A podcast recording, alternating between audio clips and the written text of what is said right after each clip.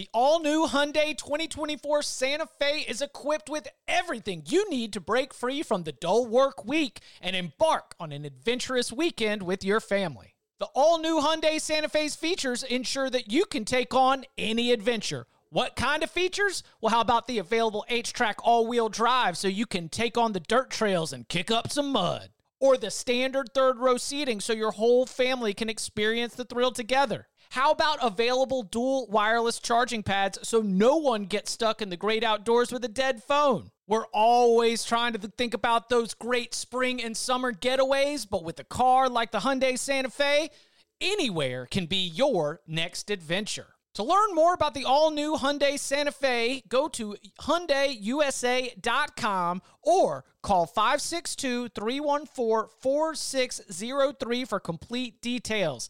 Learn more about the all-new Hyundai Santa Fe at hyundaiusa.com or call 562-314-4603 for complete details.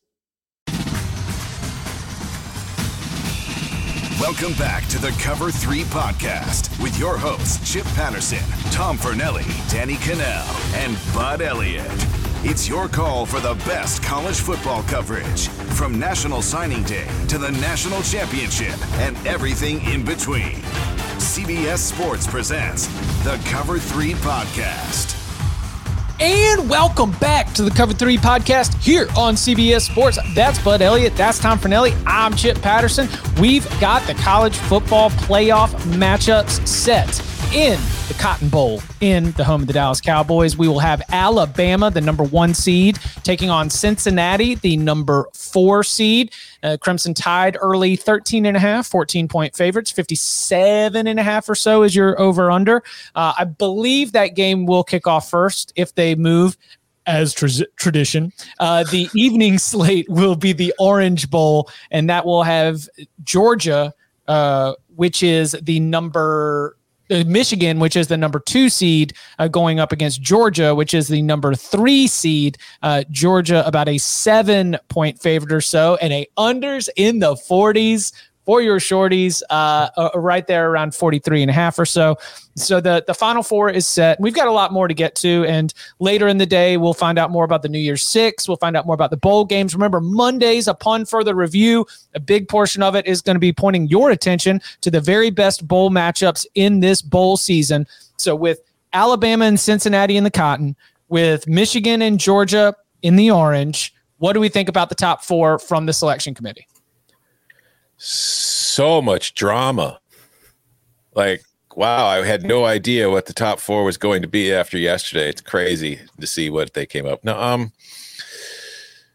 they're interesting games, and I think there it's I think it's the right four, and I don't really think there's much debate about that. I think you could nitpick who's two and who's three if you really want to. Hell, you can nitpick who's four because there's one undefeated team in the in the playoff, and they're the lowest ranked of the four. So it's like you can nitpick it, but I'm good with it. I think these are going to be interesting games. And Bud, like we talked about last night, like Cincinnati's corners might not be the worst matchup against Alabama's receivers. Not that there's a good matchup against Alabama's receivers. If you guys waited around for the playoff committee to announce this, and you didn't just watch us live last night or watch us on YouTube at any point this morning or listen to us, we we it was pretty obvious. Um, I think this is cool that a G5 team finally got in. Uh, I think it's a bit disingenuous how they they addressed it on the show, talking about, oh, what about the glass ceiling? I'm like, well, you kind of needed to, to have an absolute inside straight draw hit here uh, with figuring out who the number five team would, would likely be, and then schedule them years in advance and then beat them, uh, which is pretty pretty solid. And then also have you know a, a two loss Pac-12 champion, a, a, a you know not not a contending ACC champion a two loss Big 12 champion, but and also you know a, a two loss uh, runner up Big 10 team. I think it's cool they got in. I'm excited to watch these games. The one thing I, I, I don't want to be like I'm riding for the G5 here, but I don't want if Bama does smoke Cincinnati, and we'll have plenty of time to preview this stuff. And I think it is possible they do because you just don't see that level of size and athleticism combined in that league consistently enough and Bama looks like it's coming together pretty well. I don't want to hear like Cincinnati didn't belong Mhm. The semifinals are almost always blowouts. We have our columns written and then wait for the like, wait around for another hour because they, they, they put a million commercials in this stuff to, to fire them off and just insert the final score. These are usually over by the half. Um, so, guys, I, I don't think Cincinnati belongs any less than the other team does. It- it's not like they're 20th in my power ratings and, and got up there. You know, they're they're a worthy team. Hell, I would say Cincinnati deserves it more than anybody because they haven't lost. like So- everybody else has lost. the other piece that is going to be a little misleading in terms of like hope trafficking. Um, you're supposed to look at Cincinnati only within the context of what they've done this season, but it is impossible not to look at this Cincinnati team and not think that they're 22 and one, not think that the you know nine win season a year ago, three point loss to Georgia, then going 13 and 0 this season, win against Notre Dame. The quarterback has still been the same. Sauce Gardner's still been there. Coby Bryant's still been there. Uh, Bud, as as Bud Elliott has mentioned, and as listeners have reminded us, last year's Cincinnati team was better. the Bud Elliott Bearcats, Not everybody agrees. the, the Bud I Elliott agree. I agree. Bearcats take that last year's team was better, but I think that my point is the personnel is experienced, aka it's been a part of this success. And that's why I think if you are a group of five team that is hoping to be able to match what Cincinnati has accomplished, and if you're a coach who thinks that you can do that, that's a more realistic scenario. It's not we just need to go 13 and 0 and have a power 5 win. It probably also means the year before you were knocking on the door, you were in the new year 6, you were playing against the best teams and one of the best teams in the country on the biggest stage. So Cincinnati's the most deserving. I like the way that you said that, Tom. And they have looked like one of the best teams at times, kind of as we said last night. You know what my actual like sort of wrinkle my brow moment was with uh, the release of the top six? It was Ohio State at number six because I wonder if the Buckeyes had beaten Oregon but lost to Michigan. Is this a two SEC, two Big Ten college football playoff? Yes. That's Yeah. what I think too. Yeah, I mean, I I- I think clearly the committee really likes Ohio State, and when you like, I know that there's some people probably going to be like, well, Ohio State should be ranked ahead of Baylor, and again, there's arguments for both. It's just I think that if you look at Ohio State's losses, they were Oregon and Michigan. Michigan's the number two team. We don't know where Oregon's going to be yet, but it played for a Pac-12 title. Where as good as Baylor was, and as good as Baylor was at the end of the year, and some of those wins it had, it also did lose to TCU, and I think that's probably kind of a tiebreaker when they were looking at those two. Mm. That would be uh, that would have been very disappointing for Cincinnati.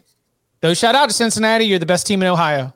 Listen, I I'm happy Cincinnati got in, and like I said, I think it's the most deserving. But I think if Oklahoma State wins yesterday in like a convincing fashion, I think there's a very good chance that Oklahoma State's in over Cincinnati right now. Mm. So that's congratulations. This is the set of circumstances that is required for Tom Fornelli to lose his 100 to 1 bet, which I don't I know if you're watching robbed. on HQ. Just got listen, Danny, uh, D- Danny's just airing all of our dirty laundry on the large. Like we have an amazing reach with the Cover Three podcast, but I mean, CBS Sports HQ, just like global, all over the place. Everyone's watching it, especially on a Sunday. And Danny's like, you guys should see what we're texting about. i Danny still hasn't paid me for the bet that I won. It's funny when when I win a bet, I says just buy me beers. When Danny wins the bet, he wants it in cash. I don't. I don't think Oklahoma State would have been in over Cincinnati. okay. I, I do disagree on that. I Oklahoma State is not a name brand. They're not going to be better for ratings. I also think that finally putting Cincinnati in helps to relieve some of the uh, antitrust claims, right? That like, hey, th- th- this is rigged. Like they're they're easily willing to sacrifice Oklahoma State getting in for Cincinnati, in my opinion. Right. In fact, I think Cincinnati will do better ratings than Oklahoma State because of the intrigue of it being a G5 program as opposed to, God, this year really didn't have that many great teams. Right, I guess Oklahoma State in there. So I, I think they would have left Cincinnati in uh, because the the margins are close enough. You know what else this could do? This could help lead to expansion quicker in the sense that now these conferences are all going to look and say, "Oh crap, they're letting group of 5 teams in." So we might not, you know, we might lose more spots because this does set a precedent. Like if an American team goes 13 and 0 next season and has the same exact season, year Cincinnati just had, can they leave them out? after doing this. So it's it could be like a more of a, a catalyst to be like, all right, we need to expand to make sure we get our teams in there. Or does like the Big 12 have any legal right? But you're the lawyer. Does the Big 12 have any, have any legal rights to Cincinnati's playoff money for this? I ooh. That's a good question. I don't know. No. No, I know. But no. That'd be, that'd be hilarious. I think what the argument is on the fly. Yeah, file yeah. a lawsuit and hope they settle.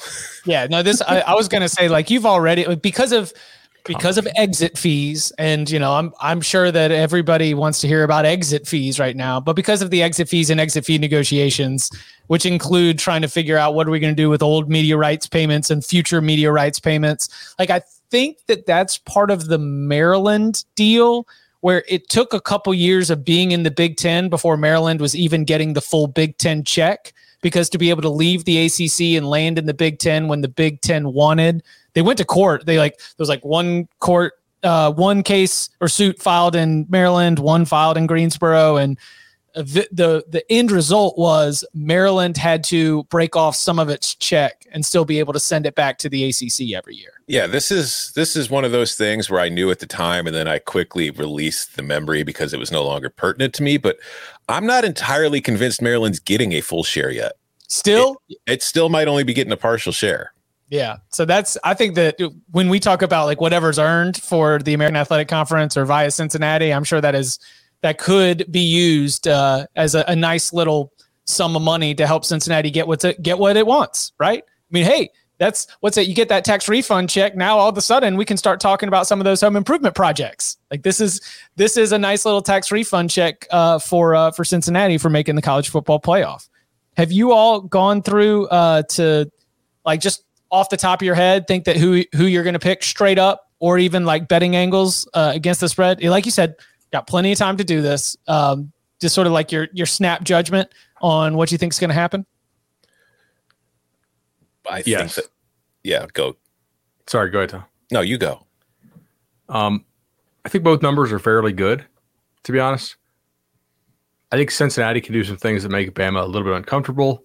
I don't know if Cincinnati can hold up along the lines of scrimmage, especially with how Bama looked to be improved up front, you know, against Georgia. The other one is more interesting to me. I think the numbers say if this keeps going up to, to fire on Michigan, uh, both defenses are, are, are really pretty good. However, Michigan really is a team that wants to pound the football. And that is not effective against Georgia by anybody.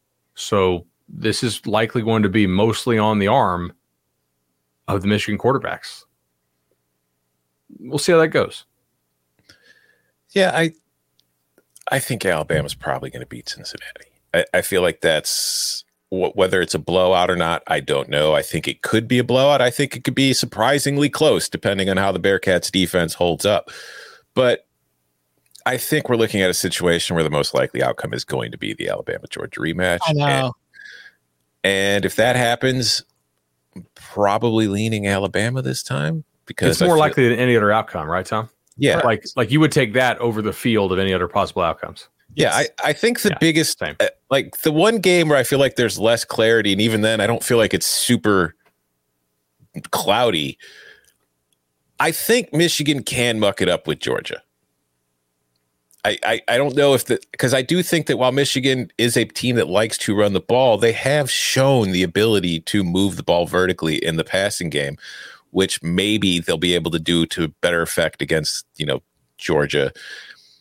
But I just I don't know if defensively like they're really good. It's just I don't if Aidan Hutchinson and David Ojabo can if you could slow them down a bit, and I think Georgia's got a good offensive line that is capable of doing it, then I don't know how they hold up the rest of that game against that team. But we've also seen like this is if Georgia just wants to run the ball down their throat too, which is their preferred style of play, this is a game that's going to be hard for either team to pull away from. So if anything stupid happens or there's just an unlucky bounce, I do feel like that one could go a number of different ways. But I I do think we're due for a rematch. Rematch is what I would pick. Uh, is what I, I just did pick. They're like, hey, what do you think? Who's going to win it? I was like, ah, Georgia and Alabama. But I think that right now, in this very moment, and I have plenty of time to change my mind, I think I want Michigan to win. I think. I want just for the wouldn't it be hilarious principle, I would love a Michigan Cincinnati title game. That would be hilarious. Wouldn't it be hilarious? Listen, the Cincinnati bunch of Buckeye fans suddenly buying Cincinnati hats and jerseys and stuff. but I, I really fear for the Alabama Cincinnati matchup just because the I just think that the game planning in that Alabama like staff room when you're looking at the tape of Cincinnati, I don't think that Alec like Alec Pierce for as great as he looks mowing a lawn with no shirt on and you know the the rest of those you know Leonard Taylor at the tight end position um let's see who who else like for everybody in, I think Tyler Scott is a, another pretty good wide receiver. I could be messing up that name. I just don't think that the the skill position talent is really going to intimidate uh, Alabama defensively, where they're looking at it and they they're really going to feel stressed. I think that they can sell out on trying to make sure that Jerome Ford, who by the way used to play at Alabama, mm-hmm. doesn't end up you know grinding them out. And I think that Cincinnati's offensive line uh, against an Alabama defensive front that we have not considered plus value compared to its peers in the SEC, or at least not uh, a top tier in the SEC. I think that that that same group could end up uh, really causing some problems against Cincinnati's offensive front. I do think that without um, without John Metchie, the uh, Cincinnati defensive backs and the Cincinnati secondary give Cincinnati the best chance possible but I'm a little bit like fearful for a uh, the the snoozer Alabama puts them at arm's length and just cruises it and squeezes the life out of them. You just you look out there and it's like the Washington game all over again, where Jake Browning's just never going to get a first down. You know, it's just they're they're faster than them. They're able to get good closing speed. Um, that's the result that I probably have the the most confidence in. Is I I kind of think Alabama's going to roll in that game. It could. I mean, because that was the one thing that kind of it wasn't talked about much, and we didn't really talk about it last night on the reaction pod. Is that in that game, as great as Alabama looked, like there was so much talk about Will Anderson as a Heisman, you know, candidate, Heisman finalist, but Will Anderson did not really have much of an impact in that game. And I think that Georgia's offensive line deserves a lot of credit for that. I don't know if Cincinnati's offensive line is capable of that same kind of performance. And that's why I think that, yeah, like Alabama's defense could eat. Um, let me add a question here because it's it, it sort of has started creeping into my mind, and especially with the absence of John Metchie. Um, I wonder if and Bud, like, please tell me who we should be having an eye on because it was Ja'Corey Brooks who caught the winner. Yeah, I guess against Auburn. Um, we remember from all the way back in the uh, the spring game, Jai Hall had an absolutely bananas Ja'Corey caught the ball to send him to overtime. To send uh, game time. Me- Metchie, I believe, caught the ball to win it at overtime. But I wonder if, and this is something that we've seen um, at Alabama, it's something that I've seen at Clemson. Uh, there's just two teams that I've experienced covering here in the college football playoff era. The freshmen can make a leap in this time between the end of the season and the college football playoff or in the bowl games. If John Metchie's out, you know, how do you feel about the those freshman wide receivers. You know, who are some of the other young players uh, for an Alabama or even maybe for a Georgia that you think could end up really starting to flash in this moment? Like I, believe, I think I remember Justin Ross, light bulb went off for him his freshman year, and it was in in the end of the season. You saw him really be dominant in the 2018 college football playoff as they went on to win the national championship. Uh, I I've mentioned those wide receivers because of John Metchie, but I understand the concept can spread to all positions. Who are some of those rookies that you think might be able to have an opportunity uh, to to really show out and and follow that same path? Sure. So with with, John Metchie, uh, assumedly, I, I, know I think it was uh, not McMurphy, but maybe Schlabach said that Bama fears that the torn ACL. Um, Bama signed just an absolutely tremendous class of, of receivers this past year. Um, Agiye Hall might have been the most talented, but obviously a lot of you know just inability to get out of his own way stuff that happened in high school, and Bama went ahead and took a chance on him anyway. That seems to have continued there at Alabama. Uh, but Brooks is, is, a really, really good player. Uh, I've seen Ja'Corey since he was, I think, in seventh grade. I remember the South Florida Express seven on coaches telling me like, "Hey, go watch our youth game." I'm like, I'm not going to watch a youth game, right? Uh, and I finally did because it was him against Fred Davis, the, the five star corner who signed with Clemson, and then Miles Brooks, who signed with, I think the Hokies. Pretty cool, pretty cool matchup for seventh graders. And he ended up playing varsity. Anyway, like he just kept getting better. He was that biggest, fastest kid as a seventh grader who didn't peak too early. Ja'Corey could get ready. I think JoJo Earle is another name to watch there. Really dynamic guy in the slot. Uh, the third one I would throw out, obviously, is Holden. Um, it's Bama. Am I, I'm extremely yes. confident that they will get one of these guys ready with a month to prep. Like very confident to answer your question, Chip. I, I think they will definitely have somebody ready. I think the biggest upset is that there's a guy named JoJo Earle and he's not a NASCAR driver. That's a good point. He's also from Texas. So with the semifinal being played in Texas, be kind of cool for him to show out on his home turf. Oh, absolutely. Um, Okay. Anything? There's a there's a couple other headlines uh, throughout college football that while we're here gathered, I figured we'd go ahead and and start to break down. But is there anything else from the uh, the playoff top six that stands out to you? Illinois was hosed. No team finished hotter than the Illini. They deserved a shot. I mean, if we're going to talk about recent form, who's mm-hmm. better? Yeah. How many how many wins at Penn State did Cincinnati have? None. Mm-hmm.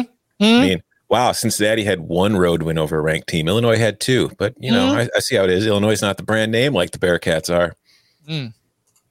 All right, so we've got on the. It does seem like things are settling on the coaching carousel. Um, multiple reports indicating that Oklahoma is nearing a deal with Clemson defensive coordinator Brent Venables. There are some other pieces to this uh, that are being widely reported, including the potential of Brent Venables trying to lure away uh, Ole Miss offensive coordinator Jeff Lebby to come run the offense in Norman. Uh, we also have some reports that Mario Cristobal uh, could be on his way out of Oregon. Uh, we can start either one of these. You, you want to start with Brent or Mario? I feel like Oklahoma seems, based on who's tweeting in the reports, further along. So we should probably start there. Okay. So it, it is Oklahoma representatives on their way to Clemson right now. Flight track their asses as they land in Greenville, and then uh, then get in the car to be able to head to wherever uh, the Venables family is. Brent Venables was one of the first names out the gate. I will admit, I was probably too dismissive of the chances that he was going to end up being the selection. I saw uh, Alan Kinney, blatant homerism uh, on Twitter. If you want to follow him, he's been a long time uh, Oklahoma writer and somebody whose opinion I always think is very interesting. And he said, no inside information here, but the I what his sense was is that the Brent Venables hire is probably paired with keeping some of the current skeleton staff in place. I mean, it wasn't like a coach got fired and you need to clean house. A coach left took a couple assistants with them. But if you still have good assistants that are doing good work and want to stay committed to the program, then the Brent Venables hire somebody who um, you know loves the university, has has some history there. You might be able to you know pair him up with some of that same staff and be able to keep continuity going. The hire of Brent Venables, you know, he suggested, and I think it's a pretty uh, interesting observation to explore, is a move to keep continuity instead of trying to totally blow it up, start over, bring in a new head coach, allow him to hire all of his same assistants. If you think that you like the infrastructure around that program, and if you want to keep it in place, then maybe this Brent Venables hire is is a piece that can get you there. It's not a sexy hire. No, it, it's I feel like this is this is if you look at Oklahoma's history of hiring coaches, this is tends to be what they do. They they get coordinators, big name coordinators, or Lincoln Riley wasn't a big name, but he became Oklahoma's offensive coordinator before he became the job. So I guess it still counts. But like it's kind of like the Bob Stoops plan. Bob Stoops was the defensive coordinator at Florida. There was a team that was competing, you know, from the SEC, competing for national titles, was a terrific defense. They bring him to Oklahoma. Brent Venables, defensive coordinator at Clemson, team that's competing and winning national titles, routinely has some of the best defenses in the country. And obviously, he has the Oklahoma ties. So it feels like it's from that same playbook. And hey, if it works out as successfully as the Bob Stoops hire did, I think Oklahoma will be happy. So I think there's a lot of reasons it makes sense. But while Oklahoma fans are probably not going to want to hear this part, the more fascinating part of this move to me is be what happens with Clemson. Because when you think about Dabo's time at Clemson and what he's built that program into. Like the narrative around it was always Dabo's the great CEO. and he's had excellent coordinators who he's allowed to do the job. And Clemson has paid those coordinators well to make sure that they stuck around. But the last few years, Jeff Scott left for the South Florida job. Now, if Brent Venables is leaving for the Oklahoma job, and who knows how much longer Tony Elliott's going to stick around, especially if that Virginia job's open, maybe that's something that's attractive to them. I'm more interested in seeing what happens with Clemson from this point forward because I still think Oklahoma is probably going to be good, but it's going to be an interesting situation when they move to the SEC. But with the ACC, where there's so much more wiggle room right now, and Clemson's coming off what down season compared to their recent standards, that's far more interesting to me. I'm very interested in this for, from a couple angles. Number one, uh, if the reports are true that, that he'll get Jeff Lebby from Ole Miss, uh, this very much kind of copies what Oklahoma did mm-hmm. back in 2000. If you read Bob Stoops' book, he talks about I wanted to hire a defensive coordinator who drove me nuts, or an offensive coordinator rather, who drove me nuts when I was the DC at Florida. And that guy was named Mike Leach. He was the OC at Kentucky, and he took him with him to Oklahoma. They won a title two years later. Um, obviously, Lebby and what Ole Miss does is very frustrating to a lot of defensive coordinators, and, and I'm sure that uh, that Venables probably hates defending it. He also got a got a piece of playing it uh, th- three years ago when Kendall Briles was, was, the OC for the one year there in Tallahassee. Now they still whipped him, but it, I'm sure he didn't like prepping because of, of how you know how unique that system is. It's a little less unique in the Big 12, but there's not that. You know, there's a lot of teams that run air raid, but not quite so much the the Baylor stuff. Um, mm-hmm. Who who else will get to fill out his staff? I don't know. The guy's a pretty proven coach. He is a good recruiter. I think he'll probably do well there. But again, coaching hires are crapshoot no matter how good you think they are typically. And as Tom mentioned, if everybody's operating at peak efficiency, and there's no guarantee that they will be, what's Oklahoma's roster ceiling in, in the new SEC? Fifth? If they really kill it on the recruiting trail, that is not the position they're normally in. And there will be some a time period where fans and, and boosters and everybody else needs to adjust expectations. Uh, I, I, would think just based on your access to talent in that league. On the Clemson side, I'm also very interested in this because there are a lot of reports out there that Dan Radakovich is likely to accept the Miami job. Did you guys know he's an alum? I I, I didn't. Yeah. I didn't realize that. A, a business school alum. Okay. Business school. So I think yeah. he graduated from. Uh, oh, it doesn't matter. Anyways, go ahead. I mean, he'll have the chance to make the football hire, the baseball hire, and the uh, likely the basketball hire there because Larrañaga is still awesome, but pretty pretty up there in age. No longer a spring chicken. Yeah. Tony Elliott is very in the mix for the Virginia job, as our Chris Hummer of 24 7 Sports reported this morning. When's the last time Dabo had to go outside and, and, and make a major hire? One of their hallmarks of that program has been stability. Now you're going to have a new AD who didn't hire Dabo, but will very, very much be, you know, incentivized, and pro- it could be an in-house hire as well uh, to keep him as, as they will. But I'm interested in what Dabo does at the coordinator spots if he happens to lose both of his guys. I I think it is the most fascinating time for Clemson football, undoubtedly. Um, the transfer portal. Are you going to use it or not? What do you think about it, Dabo? When are you going to like, bring, like come up to speed with the transfer portal? Like, forget your relationship with the transfer portal. What what is Dabo Swinney's relationships with other coaches right now? You know, like what's who is on Dabo's short list to call? It's been all about the Clemson family. It's all been about those Wednesday nights at the facility when it's all the coaches and all of their families and all their kids eating with the players, everyone in together.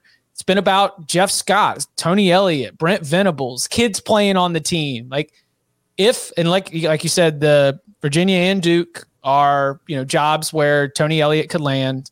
If you all of a sudden are having to replace both of your coordinators and there's no athletic director in town. I can't tell if Dabo is about to become the most powerful person or whether that this is all going to be like uh, like the beginning of some turning point, right? Some turning point in the Dabo Swinney Clemson tenure because I part of me wants to say that Dabo has the potential to just like become just the super alpha. Like the this is just he he now that that man of shorter stature just it just grows uh, almost in a comic book style manner or a video game style manner because I think his relationship with Jim Clements, university president, is pretty good. And that relationship, I believe, has allowed for a lot of the alignment that we talk about. Dan Radakovich has also uh, been, you know, pretty successful, but he's also somebody who's very, you know, in the industry in terms, you know, he was at Georgia Tech before he was at Clemson. He was at uh, LSU before he was at Georgia Tech. Like this is you know, someone who is probably going to look for an opportunity where he can go and challenge himself professionally, not necessarily a lifer at any one school where they land. Not surprised that he's going to be on the move. But for the for the Tigers football program, how long can the old blueprint work? Because now you're going to have to take some pieces out of the machine and replace them with new ones. And I got to imagine there's going to be some friction. And either they're going to be better for it, having to modernize and get over this hump, or it's going to end up, uh, you know, making it very difficult to recapture the success of the last couple years. Chip, I'm incredibly impressed, by the way, with other Carolina news and your professionalism during this podcast. The Panthers have also fired Joe Brady. Wow. On a Sunday. Like that's uh Oh, well, they're they're off. Oh, that's right. We talked yeah, about this. Yeah, I told you on the side. I was like, "Hey, Monday press conference isn't going well. Everyone Did- seems really pissed off right now in the building. So we'll see what happens." Was Joe Brady the one who traded for Sam Darnold and then signed a washed up Cam Newton? I think that would be the owner, David Tepper. Oh, did he did he injure Christian McCaffrey? um, Um, so to answer your Clemson question, Chip, they have recruited very well, but they have very much focused on fit. They don't really oversign very much. You guys already mentioned they don't really hit the transfer portal. I do expect that to change some. I don't think they're going to be like transfer portal mavens, but you, you can't tell me that you can't find like a center with decent grades who wants to play as part of the Clemson family. I know they have higher academic standards than we might uh, we might realize, but I do think their hit rate in recruiting, and I kind of stopped saying this because I said it for like five or six years in a row. It made me look like an idiot each time. I just should have kept doubling down. I think their hit rate in recruiting was a little bit unsustainable. Like they recruited extremely well, but not on that Bama Georgia level as far as in our opinion of their players. But yet they were getting Bama Georgia level results consistently, and that's just extremely hard to sustain like that level of outlier performance over that period of time. A lot of it was probably quarterback driven and incredible staff chemistry. So very interested to see what they do now. And I also think too, it's like you, have to use the transfer portal these days. It's not like it was like even a decade ago, and it's like transfers was like a dirty word. It's like, oh, you don't want to fill your program with transfers. That's no way to win. It's like I feel like in this day and age, with the portal, you're doing yourself a disservice if you aren't using it to your advantage. where would Joe Brady land that would make sense in college football if he wanted to return to college football? Maybe he's going to end up being Brent Venables' offensive coordinator at Oklahoma. Or Ole Misses if Jeff Lebby leaves, or, Or- Dabo Hey, Swinney's. Has Brian Kelly hired an offensive coordinator yet? I know No. Joe Brady's name is still not. kind of big at LSU. And Tommy, uh, Tommy Rees is staying in Notre Dame. Tommy's staying. Just- Mm. Although I don't know if honestly, I don't know if Brian Kelly would want Joe Brady because the second they lose a game they're not supposed to lose, people will say that Joe Brady should be the head coach and fire Brian Kelly. This is Mm. true. What if Joe Brady wants Oregon or UCLA Or Virginia. or, Virginia? I don't know. That's the thing. I don't know if. Do you think he's his name is big enough to where he's going to be able to step into a Power Five head coaching job right away, or you think that he's going to have to do a coordinator role or a G five role? I actually don't know. yeah, a- that's it's a weird situation. I don't know how he's going to be viewed at this point. I mean, they were so good, but they also had so much talent on that team. I mean, who's the last coordinator to basically get his first coordinator gig, have it be like just one of the most unreal talented units of all time? He also wasn't the and then get a head coordinator. coaching job. Yeah, he wasn't. It was Ensminger. Technically not. Yeah. Technically not. Look, look what they ran when uh, when he left, Mhm. and the guy who was the quote unquote coordinator was still there. I was also told that his uh it was the way like even specifically within the offensive staff, it was he was third down in red zone. It's like Ensminger gets final call on first downs, second downs, you know, anything between the 20s. And then when you get inside the red zone, um when you get inside, what are you looking at, bud? The amazing uh, pick that Ja'Marr Chase just gave to Cincinnati. Burrow hits him. Burrow hits him in stride, or just gave to the Chargers. Burrow hits him in stride for a wide open touchdown, and he goes like this over the shoulder and bobbles it backwards to the DB. Sorry. Mm. He's on He- the Um, fantasy team. That screwed me. He felt Oh. he felt the Joe Brady reverberations. He was like, "No." Although I'm also on Chargers plus three, so it helps me. Um, there, Mm, there's no, we don't, You we guys- don't need to spend are too much time here on the Cover Three podcast breaking down Tom's card. Are we, NFL Sundays are a swing, Should- baby. Should we pivot to uh, to Miami? yes, All right, because sorry. it's super, super awkward right now. Mhm. Um, here's here's how awkward it is. While there are tons of reports uh, out about Manny Diaz um, being replaced by Mario Cristobal, Manny Diaz is currently out recruiting today for Miami.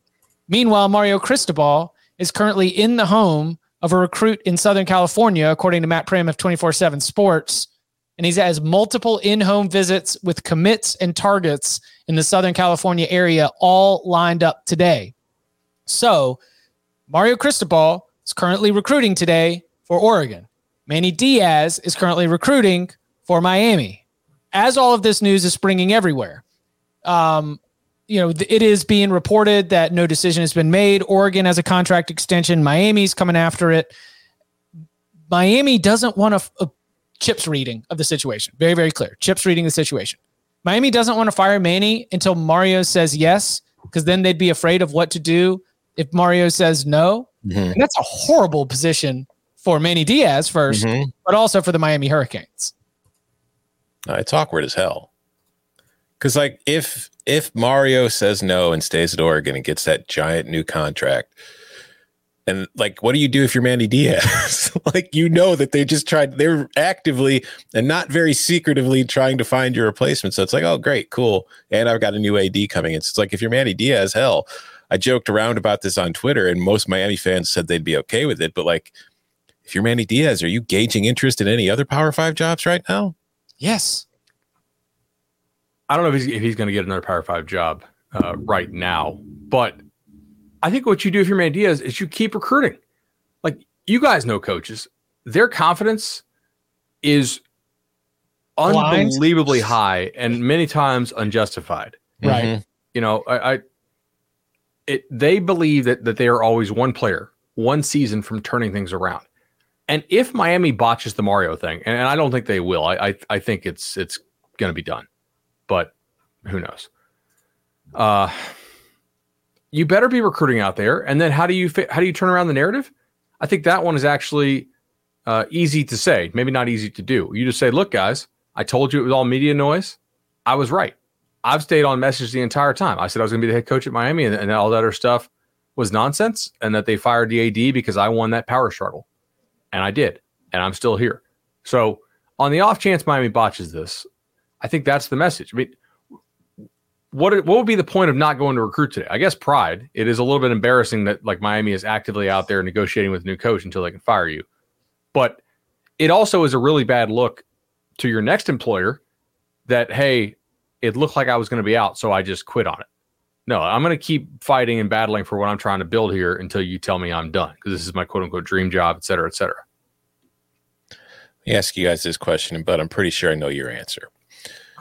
But Chip, if Mario Cristobal is not a Miami alum, does leaving Oregon for Miami make any sense in the world to you? No. And But- be deeper than Miami alum is grew up there, you know, Mhm. wasn't His mom. assistant there. His mom's not doing well. Um, family connections. Was it brothers a cop down there? brother's a cop down there. Uh, mom, mom is in poor health. It's been reported by by multiple outlets. He's you know he's, he's from down there. Um, I, I think if he was not, if not for all those factors, obviously like two of his good friends are uh, reported billionaires or soon to be billionaires. They went to Columbus High School together. Those are kind of the guys leading the charge. Uh, Lamonis just just pledged three million on Twitter yesterday. There's a report that Ruiz wants to build in a fifty thousand seat on campus stadium. Shout out to uh, David Lake for that reporting there of Inside the U. He's the guy whose company is valued at 20 billion by Forbes. So, uh, I think if you were not a Miami alum, but you had those friends and your mom was in poor health, sure, uh, that makes sense. Like I don't know that you had to have played for Miami, but it certainly impacts how he views the job. I would say. Also, Lincoln Riley is at USC. We've said this before. He's had it on easy mode as far as recruiting. You had a cluster with USC unjustified sanctions, and then Lynn Swann, and then Pat Haden as ads, and they paid they paid Pat Haden like Nick Saban style money or uh, uh, Clay Helton Nick Saban style money, and couldn't get rid of him for a long time. It allowed you to, to go in and raid California pretty effectively. And also, that party's over. So we were talking about earlier in the show, Clemson might be it looks more vulnerable right now than it has in a long time. So maybe I know. I just think that in a vacuum, personally, I would much rather be beat Oregon than Miami, just because I know I have the full power of Nike behind me. So anything I ask for, I'm going to get. I can still be selfishly excited about it, right? Oh yeah, for sure. Because of like whether they win or not, good for business. Mm-hmm. My, I mean, Miami gets hyped about uh, an Al Golden team that's overrated a Manny Diaz team that's a little bit, you know, overrated. Can you imagine what the fan interest and the college football interest is going to be if it seems like there's a lot of real, as Bud mentioned, real financial support coming from the Miami community, and you're bringing in a relentless and dogged recruiter like Mario Cristobal?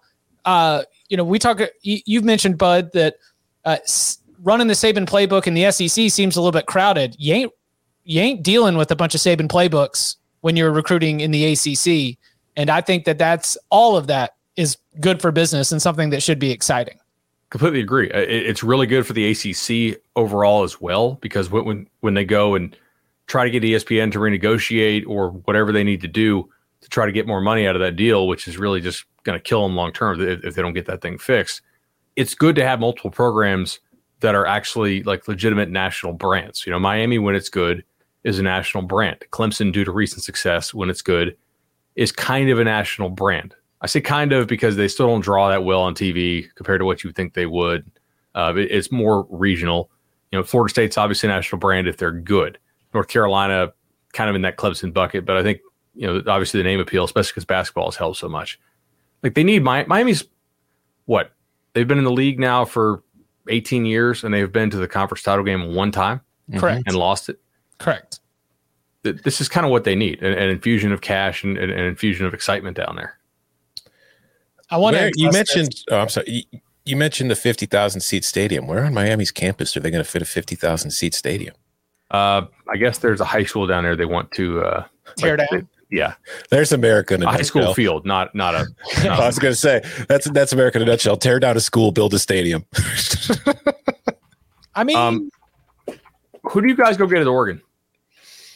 All right, Chip. I, I, I didn't mean transition that fast. I was just thinking off the top of my head here because I saw the lane stuff in the chat. Joe Brady. No, um, John Canzano said that he believes that Chip Kelly is good. Chip Kelly will be a target and could be the target. And then UCLA comes open, and then as we were goofing around with last night, Dave Aranda goes to UCLA. Yeah, so that I do think would happen. Yeah, because I, I really if, don't if think Dave Aranda's. Yeah, I don't think Dave Aranda's leaving Baylor for a job on the East Coast. I think it's got to be a Pac-12 gig in California, closer to home for him to do it. Um, I do you think that the announcement of the extension for Lane Kiffin changes your perception of Lane Kiffin as a candidate for other jobs?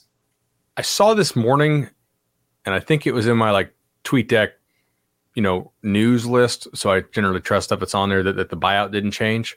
So it might just be establishing the price of poker to, to, to get in the conversation with Lane. Here's the question though. Like Lane was what born in Minnesota. He didn't grow up his entire life in Florida, uh, but he does have some Florida ties. Obviously, his dad was a DC for the Bucs down here for a long time. Uh, I think it was pretty well known that he would want to get the Florida or Miami jobs, just based on how many people in the media were like mentioning that. I mean, that that doesn't happen by accident if you're Oregon and this Cristobal thing goes down, that that would now be two coaches in a row that you have lost to jobs that you feel are you know of similar caliber, but the coaching community is probably very mixed on that and probably doesn't agree with you if you're Oregon. But certainly there's the, the appeal of going back to Florida. Like, do you risk hiring another guy who might want to bolt for a job back in Florida or, or along the East Coast? Or do you want to go with somebody with more West Coast ties? Or do you care? See, that's kind of like what scares me about Lane is that what's the longest Lane has stayed at any one job? Mm-hmm. Which is why I would, if I'm an AD, that kind of, it's like, yeah, I think he's a good coach, but I don't really expect him to be here very long because I feel like he's somebody that's going to keep moving around until he lands that, you know, top elite job if he ever gets one. So, yeah, I don't know. I I think that three and a half seasons. That's your answer. Yeah, just it's I don't know. Uh, I think that's a good thing. I think that'll probably play a part in their decision making, but I don't know. Like, I don't know if I would base my decision on that. Um, other names, just quickly: Harsin, Wilcox. Wilcox, I think, will definitely come up. I think Harsin. It's funny because like every job that comes open, like there's been t- there's been reports thinking that Harsin might be interested in the Colorado State job, which like okay, maybe he's not happy at Auburn, but that just seems like strange. What what happens if Auburn if their head coach leaves for Colorado State? I think they would probably be pretty happy if he leaves. But who's in the who's on the Auburn list? Uh, well, Auburn's got to get a new AD first. Yeah, they have an AD right now, but um, I, would be surprised if if that went down. I'd be surprised if their current AD makes the hire because uh, I mean Miami's out here trying to roll out an athletic. Like I think Miami would like to make an athletic director and head coach hire in the same day. Mm-hmm. Introduce them both. Look, who we introduces got, who at the, con- the, like who introduces them at the press conference? Then the president. Yeah, for sure. Okay. And they come out and they say, "Do you know how serious we are about football? We've got Clemson's athletic director, and we got Oregon's head coach." And like those just two things written out say, okay, sounds like you're pretty serious about college football. I think the billionaires introduce both. I think Michael Irvin introduces both, and then on the next episode of the Prophet. um, what about Sitake? For uh for Oregon? Oregon. I mean, they lost Wilson, they lost a bunch of really good players. They lost their OC to Baylor, and they didn't I can't say they didn't miss a beat because they weren't quite as good this year as they were last year, but their drop off is not at all what I thought it was going to be. Like they did a hell of a job this year, in my opinion. I agree. Is Sitake? Like, I'm not familiar enough with his recruiting because obviously recruiting is a little different at BYU. Do you think that he would bring the kind of recruiting that Oregon's going to need? I think he could. Because that's but. the weird thing about like the Chip Kelly connection. Because why did Chip Kelly leave the college? Because the recruiting stuff. He wasn't really into it. He came back because he had to. And it's like, I feel like replacing Cristobal with Chip Kelly is like going in a completely opposite direction. So like Chip Kelly would have to bring in an excellent recruiting staff and then just like just let me run the damn offense. Sitake might also be kind of digging in his heels. It's been there since 16. I mean, BYU is not a bad place to be. And like if you've gotten it, like if you've gone through um what was it? He had a couple flirts with hot seat, like mm-hmm. 17, yeah. 18. People like, I don't know, is he going to be the guy for the job? But um, 21 wins in the last two seasons, 21 and three combined record in the last two seasons. And as you mentioned, after the loss of a star quarterback and several other NFL players, something that is uh, very, very interesting. Oh, yeah. And BYU's joining the Big 12. Why would you jump off that rocket ship right now? If I'm so so like Luke Fickell, the Notre Dame job is filled. You would think that he is a you know one of the top candidates to take any kind of Power Five job, but yet I I don't think that Luke Fickell's going to Oregon. I don't think that Luke Fickell's going to be taking in any of these other jobs. Right? He stays at Cincinnati, and then when Ryan Day goes to coach the Bears, he takes Ohio State. this is a lesson, by the way, of this cycle is the money is so good at these mid-tier jobs now that the coaches are able to be more patient. I mean, Cincinnati's coming up and they're they're paying Luke what five something, mm-hmm. I think.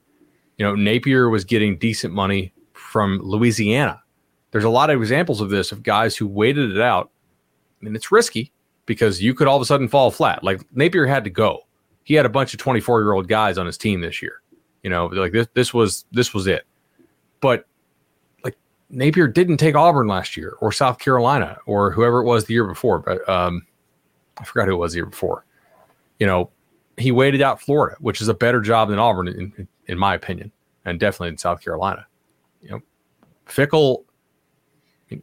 If Fickell agrees to things behind the scenes with, with, with the Irish, eh, like quickly, do you think he's the coach now, or do you think they just they were so enamored with Freeman?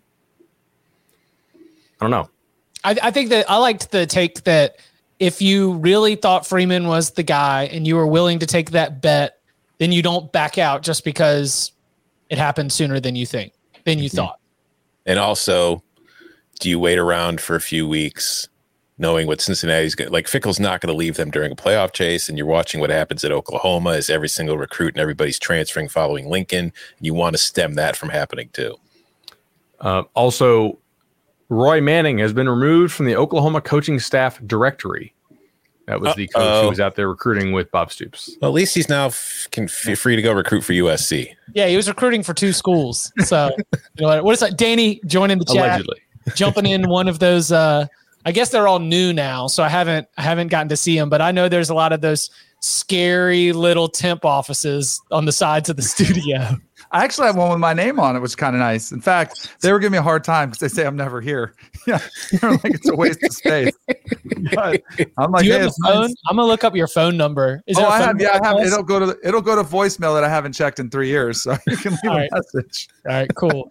um, yeah, so we've we've kind of uh, we've been taking it over to hit the on everything, right? yeah, we've taken it over to the coaching carousel side of things. Any anything big for you as we've got like nothing in place, but you know things are trending. Venables towards uh, Oklahoma. Things are trending.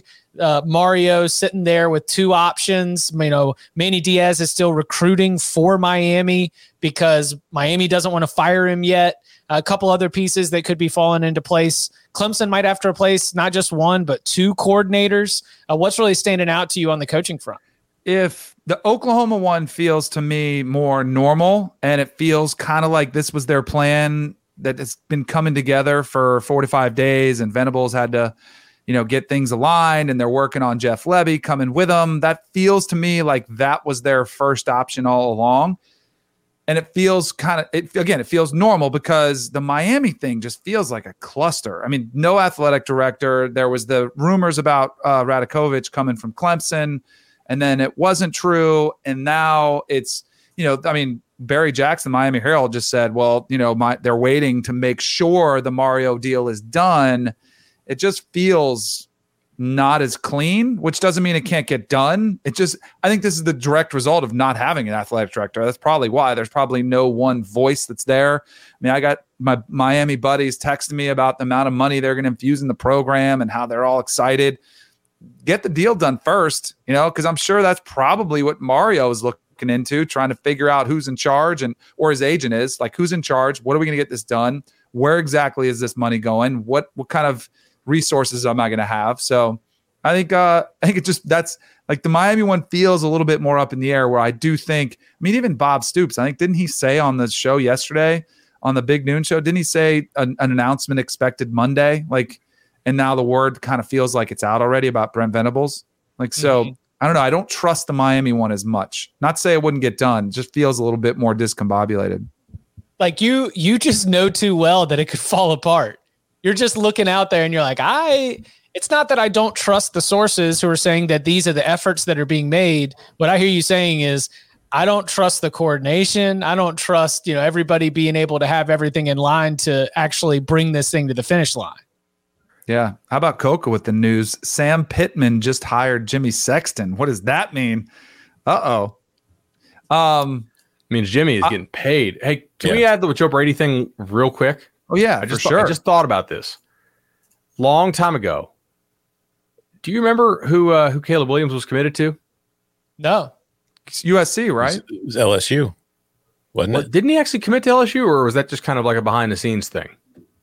I remember at one point he was definitely thought to be going to LSU, which means he would have been recruited by Joe Brady. This is back in like 2020. Let me check see if I could find it real quick. I don't know if I, I remember that there was something with LSU. I think during his recruitment, but I don't know for sure. trying to remember back in the day here. Um, I know that he committed on CBS Sports HQ, HQ. on like the Fourth of July, and they had like fireworks for him. All So- I can see on the timeline is an unofficial visit and a school camp at LSU. We got some commenters though in our chat room that say it was LSU. That can be our source. Those are our sources. I trust They've them. never lied to us you got before. good listeners.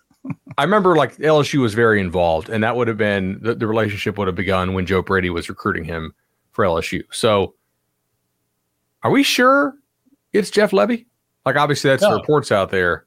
No, no, no. I don't. I Clemson is well, pretty damn close so- to to uh, to the Panthers. The only thing that I've got on the Lebby thing is that it, it is believed that he is the first choice. Brent Ven- like he is Brent Venables' first choice, but the Brent Venables hire by Oklahoma seems a little bit more um, you know, moving in that direction.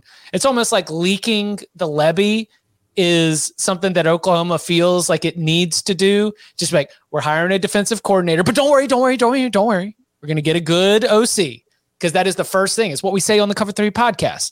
Oh, you're hiring a defensive coordinator.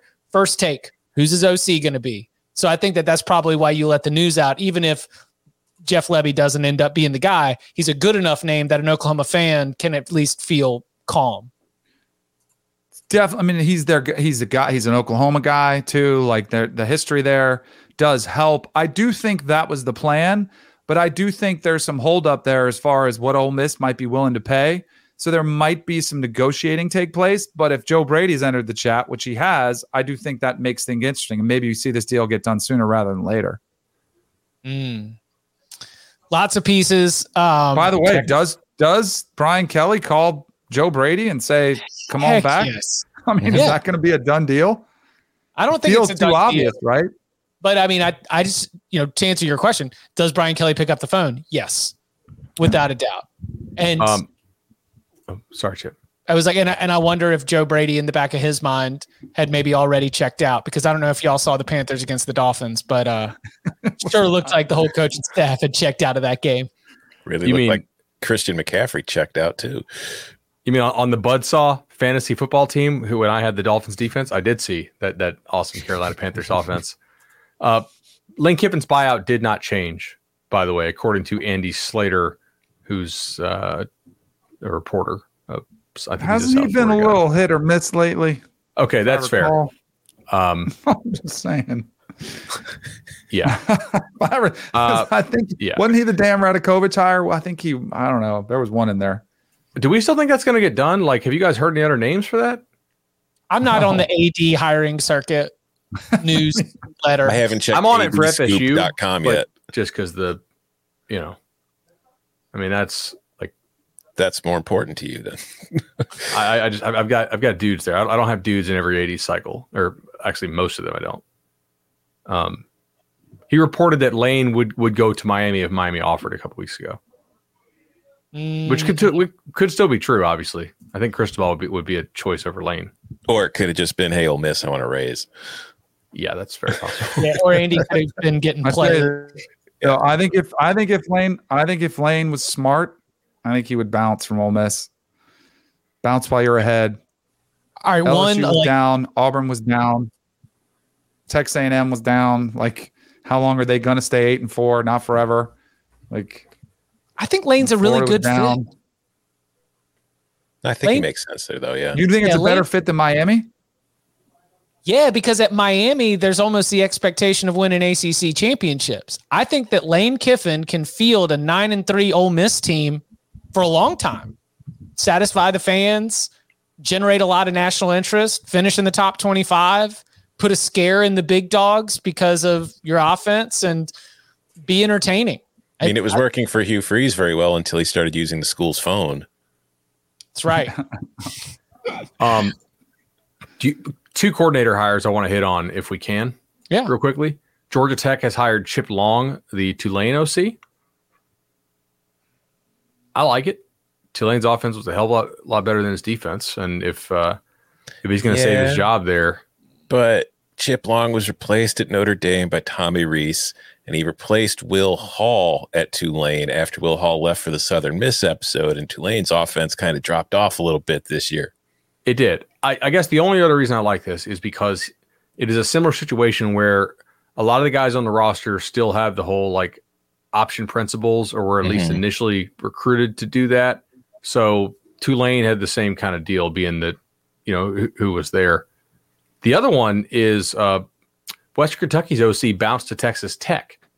And it looks like uh, Quinn Ewers going to take a visit down to Texas Tech. You put Quinn Ooh. Ewers in that system, oh, I was going like to they could win the that- Big 12, That's, that would be the new Big 12. The If we're new doing Big the- 12? Yeah. The new Big 12 or the Oklahoma Texas still there, Big 12? Well, the new Big 12. Yeah. If you're Texas and Ewers chooses Texas Tech over you, does fireable that feel? offense. Yeah. fireable offense. Um, I was gonna say like, s- do but since this is kind of like a scattershot portion, we're an hour into this thing. Uh, if you're just tuning in, Alabama's won. Oh yeah, that's right. We were here to talk about the Raiders. Cincinnati's number four. Bud, if you were to set odds, if you were to have hunches, like how, what do you think's going to happen with Quinn Ewers? I it's hard for me to think he doesn't go to Texas, but Texas Tech is possible. By the way, betting stuff, uh, Bama is going to go over 14, it looks like. And uh, Georgia is already out to eight. Uh, big split in the difference in where, uh, You want it up, right? You're trying to wait to get Michigan. Yeah. Exactly. yeah, I would like Michigan in like a 10 or something. Um, Whoa. you know, if, if it, but I don't think it'll get there. If it does, I, I, I will take it. Uh, Utah actually opened uh, 10 uh, and it lasted for like 15 seconds. I don't know if you guys saw that or not, but now it's down to seven and a half. I would expect a lot of Ohio State opt outs in that game. Danny is so giddy to take Michigan on the money line ahead of the Orange Bowl and then show up to the stadium in maize and blue and just stand in front of the Georgia section with his arms out. I'm, I'm gonna need some, entertained. I'm gonna need some security down in Miami walking around. ESPN was really good about the security. HQ not so much. You're kind of on your own. hey, battle tested. That's what we do. Yeah. Best best Yeah. thing you've got is like uh I don't know, man. Dane's pretty good security. You know, Dane Yeah. will throw somebody out of a shot. Yeah. In his true religion jeans, he's gonna throw him out. Uh here's here's a here's a DM I got at 2:53 a.m. last night. You must be effing blind. You effing do you watch college football? Obviously not, you biased bleep. Georgia doesn't deserve a spot. F you, bleep. Go choke on some bleep with that mouthful of bleepity bleep. I said, I, I just replied. I do reply to the open DMs. I see you're handling that ass whooping really well. Well, first of all, I meant to text that to you, not DM it. But second, Oh yeah, yeah. I was gonna say. And did you do it at like six thirty too? Like when you Yeah, woke up? maybe like four because he's going to bed. I'm waking up to get my flight to come back for this. When I'm a little bit delirious, this is why I put out a potential bracket with two first round buys with 12 teams, leaving an odd number of remaining teams. Yeah, I received I received quite a few angry DMs from Alabama fans. They're not really angry DMs, but like, oh, I thought Georgia was going to beat the shit out of them, ha ha ha, like that kind of stuff. It's like, yeah, I was wrong, bro. What do you The want? later the me? night, the later the night, the more alcohol, the the dicier they get. hmm No doubt. You can follow him on Twitter at Bud Elliott3. You can follow him at Tom Fornelli. You can follow him at Danny Kanell. You can follow me at Chip underscore Patterson. We'll be back with you on Monday afternoon for a pun for the review where we will update you on the latest from the coaching carousel and point your attention attention to the very best bowl matchups. Gentlemen, thank you very much. Thank you. See ya.